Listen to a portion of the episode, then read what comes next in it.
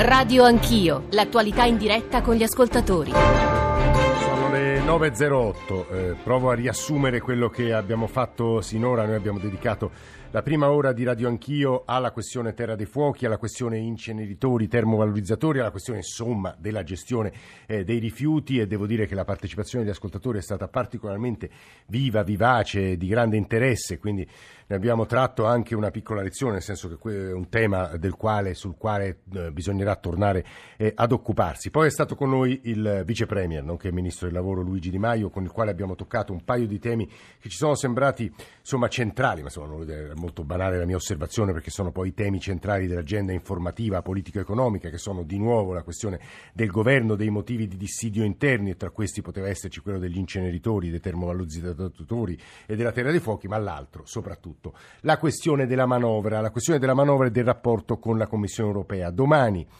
eh, forse, ma eh, molti osservatori stamani sui giornali eh, dicono molto probabilmente eh, la Commissione avvierà eh, la procedura di infrazione nei confronti del nostro Paese per i contenuti della manovra. Ora non ripeto quei contenuti stessi, ne li sintetizzo perché ne abbiamo parlato talmente tante volte anche qui a Radio Anch'io che immagino gli ascoltatori non ne possano più. Ma adesso, con l'aiuto di Daniel Gross, di Stefano Fassina, di Giuseppe Bettoni e ascoltando anche la voce, un'intervista che le ha fatto eh, Alessandro Forlani di Marianna Mazzuccato, eh, proveremo a ragionare sul perché si è eh, oramai è, è, si è esplicitato e si sta manifestando nelle forme che stiamo conoscendo questo dissidio aspro fra Italia e Unione Europea, eh, ma anche che cosa potrebbe accadere nelle prossime ore.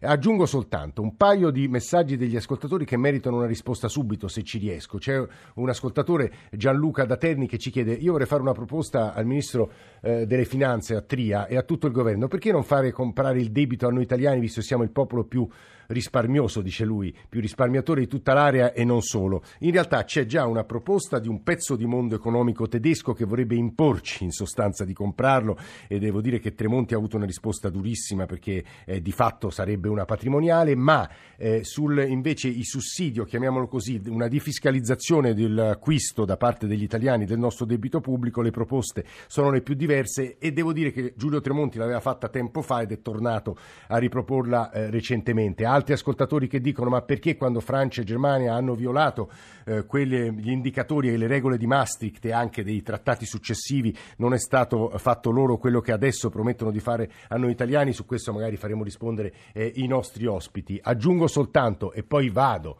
da eh, Giuseppe Bettoni, eh, da Stefano Fassini e poi anche da Daniel Gross quando lo raggiungeremo, due notizie di pura cronaca che rimandano alle risposte che Luigi Di Maio ha dato ai nostri microfoni pochi minuti fa e a quello che ha detto eh, Matteo Salvini eh, di fronte al Viminale anch'egli pochi minuti fa rispetto alla loro posizione eh, nei confronti del, della Commissione europea. Salvini ha detto noi siamo tranquilli, stiamo mettendo sangue nelle arterie dei cittadini italiani salassati negli anni passati, le agenzie di rating porteranno rispetto all'Italia che contribuisce con 5 miliardi di euro al rilancio dell'Unione. Luigi Di Maio, ma l'avrete immagino ascoltato come noi ai nostri microfoni, eh, l'Unione Europea si sta mostrando un muro di gomma, noi italiani italiani però siamo compatti, anzi noi del governo siamo compatti, gli italiani sono con noi e quindi non torneremo indietro su quota 100 e sul reddito di cittadinanza. 335 699 2949. Stefano Fassina, buongiorno e benvenuto. Buongiorno a voi, grazie. Sinistra italiana, eh, ma soprattutto è un economista che ha una formazione, eh, diciamo, fortemente keynesiana, se posso definirla così, senz'altro anti-austerity e tra i più critici di quell'assetto eh, che l'Unione Europea ha costruito e la Commissione in particolare negli ultimi anni. Giuseppe Bettoni è un profondo conoscitore del mondo eh, economico, eh, culturale, geografico soprattutto, perché lui è un geografo, è un geografo economico eh, di formazione e insegna geopolitica a Tor Vergata ma lavora anche molto a Parigi. Professor Bettoni, buongiorno e benvenuto anche a lei. Buongiorno a voi tutti.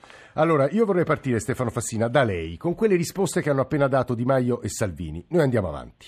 L'Europa è un muro di gomma, noi non cambiamo di una virgola. È troppo rischioso questo atteggiamento? In realtà lei lo condivide? Un atteggiamento rischioso che parte da um, un punto um, fondamentale che mi pare rimanga troppo in ombra nel dibattito, le regole dell'Unione Europea e dell'Eurozona sono regole che se applicate in modo rigoroso aggraverebbero le condizioni dell'economia italiana e della sostenibilità del debito pubblico. Quindi questo è il punto di partenza e quindi il governo ha fatto bene a forzare sul fiscal compact. Dopodiché però ehm, una condizione necessaria non è sufficiente per un risultato positivo. Noi sin dall'inizio insistiamo sul fatto che quell'extra deficit che, ha, che il governo ha definito sì. rispetto al fiscal compact che si sarebbe dovuto utilizzare per gli investimenti pubblici che hanno un'efficacia sulla, eh, sull'economia reale eh, molto rilevante e che possono quindi determinare avvicinare quelle provisioni di crescita che altrimenti rimangono abbastanza poco credibili e avere un effetto positivo anche in termini di rapporto tra debito pubblico e PIL.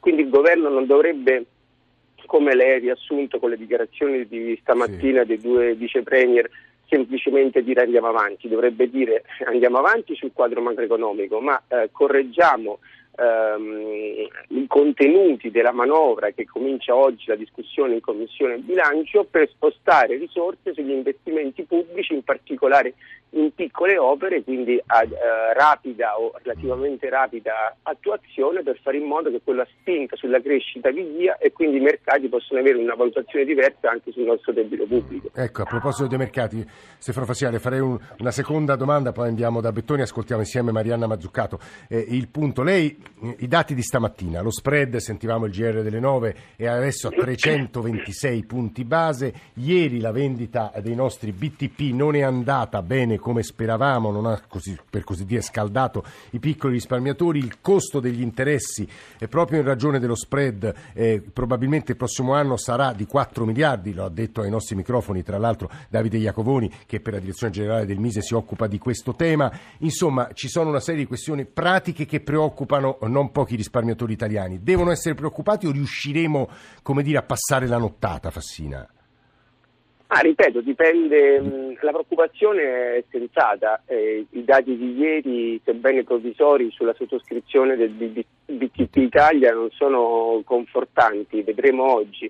Ah. Dopodiché mh, mm, ci sono, ripeto, le condizioni per poter rispondere in modo, eh, come dire, rassicurante alle tensioni di questi giorni. Il problema però è è politico, mi dispiace sottolinearlo, nel senso che primo non aiuta la conflittualità che emerge in questi giorni nel governo, addirittura la prospettiva, come qualche giornale scrive anche stamattina, di elezioni anticipate. È evidente che questo scenario è uno scenario che aggrava tutte le ragioni di tensione. E secondo, insisto, la correzione non dell'obiettivo di deficit, ma dei contenuti della manovra al fine di dare peso agli investimenti. Ecco, in questo quadro è chiaro che le preoccupazioni possono essere temperate. Eh, vorrei che eh, ascoltaste insieme a noi anche Giuseppe Bettoni, al quale poi chiederò una valutazione. L'intervista a una delle economiste italiane, in realtà lei insegna a Londra da tato, tanto tempo, molto tra le più ascoltate diciamo, del paesaggio eh, degli economisti e non soltanto degli economisti, della comunità, insomma di chi si occupa di economia e anche della politica di questi anni, cioè Mariana Mazzucato. Ha appena pubblicato in Italia a presentarlo un saggio che segue quel saggio di cui si discusse molt- moltissimo in questi anni, lo Stato innovatore, quest'ultima opera si chiama Il valore di tutto, chi lo produce, chi lo sottrae nell'economia globale fa una serie di osservazioni con Alessandro Forlani che a nostro avviso meritano la vostra riflessione. Eccole. Professoressa Mazzucato, uno dei temi centrali della sua ricerca è sempre stato quello della grande importanza dei finanziamenti pubblici per lo sviluppo. Quello che noi raccontiamo come scontro tra austerity e deficit è un po' un equivoco, per così dire. L'Europa non ha ragione di guardare solo al numero, eh, perché è stata un'ossessione con questo numero che bisogna avere un surplus oppure un deficit basso, infatti in Italia sinceramente basta di nuovo guardare i numeri, l'Italia ha avuto sempre un deficit abbastanza basso, però siccome non ha investito il rapporto debito-PIL è cresciuto sempre di più, ma non perché il numeratore, il numero sopra del tasso era troppo alto, ma perché il denominatore, il PIL non cresceva perché la produttività non cresceva. Quindi per questo bisognerebbe battere contro questi numeri un po' fasulli europei. Dovrebbero guardare e capire attraverso l'Europa cosa si può imparare da alcuni paesi che hanno fatto dei nuovi tipi di istituzioni, ma nuovi rapporti pubblico-privato, incluso dentro dell'impresa, questo famoso stakeholder governance che c'è al nord, dove i sindacati stessi sono al tavolo quando si negozia un piano di investimento, è una cosa che ha portato un, un, un rapporto capitale-lavoro più pacifico, ma anche un piano di investimento più strategico, perché i lavoratori stessi sono parte di quel processo di creare il valore. E i settori in cui si dovrebbe investire in Italia per fare una vera innovazione quali sono? Non sono i settori, sono i problemi. I problemi che ci sono in Italia, per esempio, che tipo di eh, sistema di salute oppure anche di well-being, come creare un nuovo tipo di lifestyle in Italia, ma anche una trasformazione verde dell'economia, richiede che tutti i settori, tutti i settori investano. Io do l'esempio di come siamo arrivati sulla Luna, non era solo l'aeronautica, quel progetto che era una missione ben specifica che uso un po' come ispirazione, ma poi lo porto diciamo, alla terra per guardare come trasformare le economie reali in Europa, andare sulla Luna ha richiesto un enorme eh, effort di investimento sia pubblico che privato in nutrizione, in tessile, in materiali primi di diversi tipi, c'erano almeno 200 progetti che dovevano poi essere risolti, di cui molti hanno fallito. Quindi insomma per così dire non tagli lineari ma finanziamenti lineari, ma questo lo può fare solo un grande paese come l'America o anche un paese relativamente piccolo come l'Italia? La Danimarca oggi è un paese piccolissimo, più piccolo dell'Italia,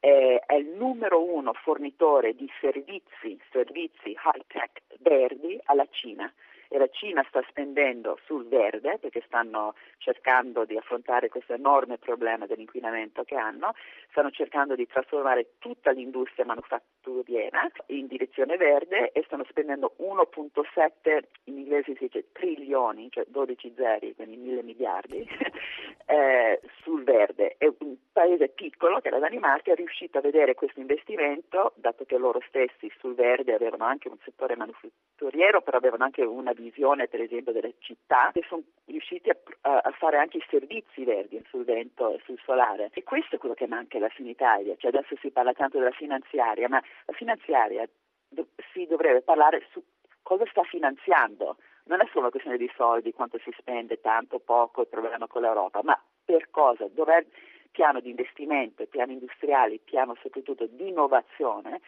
su tutta l'economia che poi chiederà un certo numero di euro.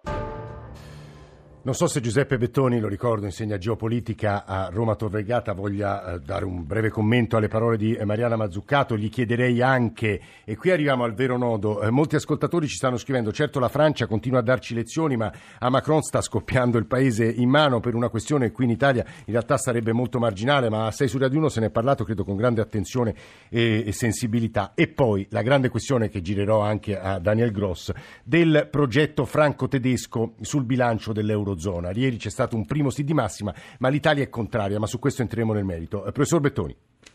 Sì, la Mazzucato ha perfettamente ragione sulla natura degli investimenti da fare. La questione non è 2,4, 2,5, 2,8 nel deficit, rapporto deficit-PIL. Fassina lo ricordava poco fa. Noi siamo virtuosi dai tempi di Amato quasi eh, rispetto alla gestione del nostro bilancio. Il problema è che abbiamo questo sasso gigantesco del debito pubblico i cui interessi ci ripiombano verso gli abissi. E anche il lavoro fatto eh, sulla, sugli investimenti è quello l'altro elemento che Mazzucco ricordava che non funziona funziona, dove li metti questi soldi? Perché noi in realtà da più di 15 anni, direi quasi 20, stiamo perdendo terreno rispetto agli altri paesi, pur utilizzando dei soldi. Non diamo servizi buoni e, e arretriamo, arretriamo. Aver fatto un passo avanti in qualche settore, ma poi nello scenario internazionale tu eh, retrocedi a livello di innovazione tecnologica. La Cina, lei ricordava la Danimarca, ma la Cina ha fatto meno di un anno fa un accordo con il ministro dell'ambiente svedese, paese ben più piccolo di noi, non in superficie, certamente in quanto a mezzi industriali e in quanto a popolazione,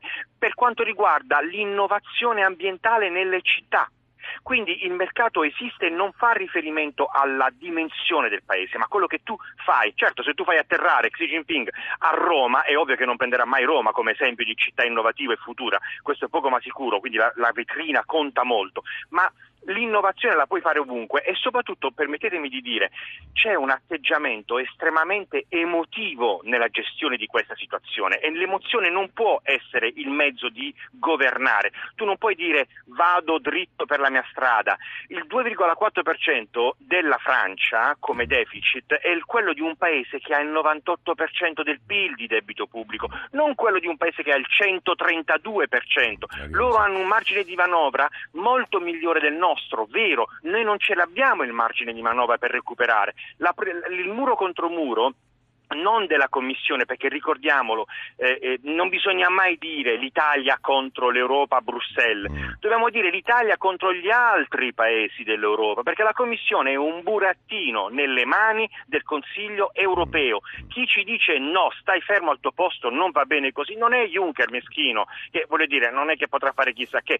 Abbiamo sempre avuto presidenti di Commissione debolissimi. Meschino è usato alla sarda, non come insulto, eh, credo meschinetto, come dicono i sardi, cioè come dire esatto esatto, sì, sì. Eh. No, eh, assolutamente, non volevo assolutamente essere offensivo nei confronti del povero Juncker, ci mancherebbe altro. Ma mi, mi, fa, mi, fa, quasi tenerezza, diciamo che il suo potere è legato al potere che gli viene dato. Il problema è che noi stiamo andando a conflitto con gli altri stati paesi eh, guardi, guardi Bettoni, la fermo solo un secondo perché io a Daniel Gross vorrei girare due considerazioni. Poco fa ai nostri microfoni il vice premier Luigi Di Maio, ma anche Matteo Salvini, di fronte al Viminale hanno detto noi andiamo avanti, l'Unione Europea è un muro di gomma, noi abbiamo gli italiani con noi, non rinunceremo a quota 100 la questione della riforma delle pensioni, ma insomma Daniel Gross è un economista troppo attento e sofisticato per non conoscere il dibattito interno italiano, il direttore del Centro Studi di Politica Europea. E le chiederei quindi che cosa potrebbe accadere nelle prossime ore, Daniel Gross, e poi spiegare agli ascoltatori quanto è importante la proposta di riforma avanzata ieri dai francesi e dai tedeschi che prevede sostanzialmente tre cose. Istituire un bilancio dell'Eurozona all'interno del budget dell'Unione Europea con un fondo riservato esclusivamente a investimenti per innovazione e competitività che sarebbe riservato però solo ai paesi che rispettano le regole del patto di stabilità. Di qui la preoccupazione italiana. Daniel Gross, buongiorno. Daniel Gross ci sente? Professor Gross, ho fatto tutta questa lunga premessa, purtroppo inutile. Chi è che... Professor Gross, mi sente? Sì, ci dovrebbe essere. Pe... peccato, ora non si sa chi stava ridendo sullo sfondo. Fassina era lei? Ero io, io, mi è piaciuto. solidarietà nei suoi confronti. Sono, sono, colpevole ma solidale, chiaramente, col conduttore. Giorgio mi dispiace, no. mi è scappata. no, hai fatto bene. Eh, Stefano Fassina, io ho fatto un paio di osservazioni e mi sembravano interessanti, sì. credo, insomma, non lo devo dire io. Ma insomma, due punti chiave, risponda lei. Sì, ehm, vediamo la questione del ehm, del bilancio, della proposta di bilancio europeo. Ritengo che mh, sia una proposta dannosa per l'Italia perché mh, a fronte di risorse assolutamente insignificanti in termini macroeconomici, perché l'ipotesi iniziale di Macron di avere diversi punti di PIL è stata respinta dalla Germania, quindi stiamo parlando di 0,2-0,3 eh, del PIL eh, europeo, a fronte di questa dotazione di risorse per investimenti in innovazione si consolidano, anzi si aggrava il quadro delle regole perché mh, la proposta di bilancio è inserita nel quadro della dichiarazione di Meseberg, sì. che è una dichiarazione fatta a giugno scorso da Macron e dalla Merkel, nella quale prima, per la prima volta in via ufficiale si prevede la possibilità di ristrutturazione dei debiti eh, degli Stati e chiaramente in questo quadro eh, l'Italia sarebbe enormemente penalizzata, esatto. innanzitutto l'Italia in questa fase, ma poi sarebbe una regola che fa venire meno uno degli eh. elementi fondamentali del, dell'Eurozona, e cioè la eh, garanzia sulla ehm, diciamo, su, su, sui debiti pubblici, l'impossibilità di, di fallimento che appunto finora non era prevista nei trattati, quindi credo che il governo faccia bene eh. a... Fassina, la fermo un secondo, no. la sua posizione è molto sì. chiara, visto che abbiamo recuperato Daniel Gross, abbiamo un minuto e mezzo, gli faccio una domanda secca. Daniel Gross, se l'Italia continua diciamo, a ribadire le sue posizioni dure, ferme, il governo, che può accadere a suo avviso? Buongiorno, un minuto. Buongiorno. È chiaro che l'Unione Europea, la Commissione, gli Stati membri non possono che dire se voi non rispettate le regole dobbiamo fare una procedura di infrazione mm. e poi siete fuori dal gioco. E che conseguenze avrà tutto ciò sui mercati a suo avviso? Ma, eh, le conseguenze immediate sarebbero molto piccole, cioè, perché il momento è tutto quello che la Commissione potrebbe fare è dire all'Italia di fare un deposito in fruttifero, mm. niente di grave. Mm. Ma se i mercati percepiscono che c'è uno scontro tra l'Italia e l'Europa e che l'Italia andrà avanti su una strada che a lunga non è sostenibile, mm. allora la relazione potrebbe essere molto più severa. Ma secondo lei domani la Commissione avvierà la procedura di infrazione? Ma per il momento non ha altra scelta. Mm. È probabile che gli altri ministri dicono ma diamo magari un altro po' all'Italia per eh, chiedersi se veramente vuole avere questo scontro ma la lunga è inevitabile. Daniel Gross, Stefano Fassina, Giuseppe Bettoni, grazie a tutti. Nicola Amadori, Alessandro Forlani, Alberto Agnello, Adamarra, Marigrazza Santo, Elena Zabeo e la redazione di Radio Anch'io. In regia c'è Mauro Convertito, in console stamane Jacopo Teodoro, Antonello Piergentili. La linea adesso da Obiettivo Radio 1 che si occuperà eh, c'è Ilaria ovviamente in conduzione, di lavoro manuale. Grazie davvero a tutti per l'ascolto e scusate agli ascoltatori che non siamo stati in grado di mandare in onda, colpa mia insomma della gestione dei tempi. Ci risentiamo domattina più o meno verso le 7.30.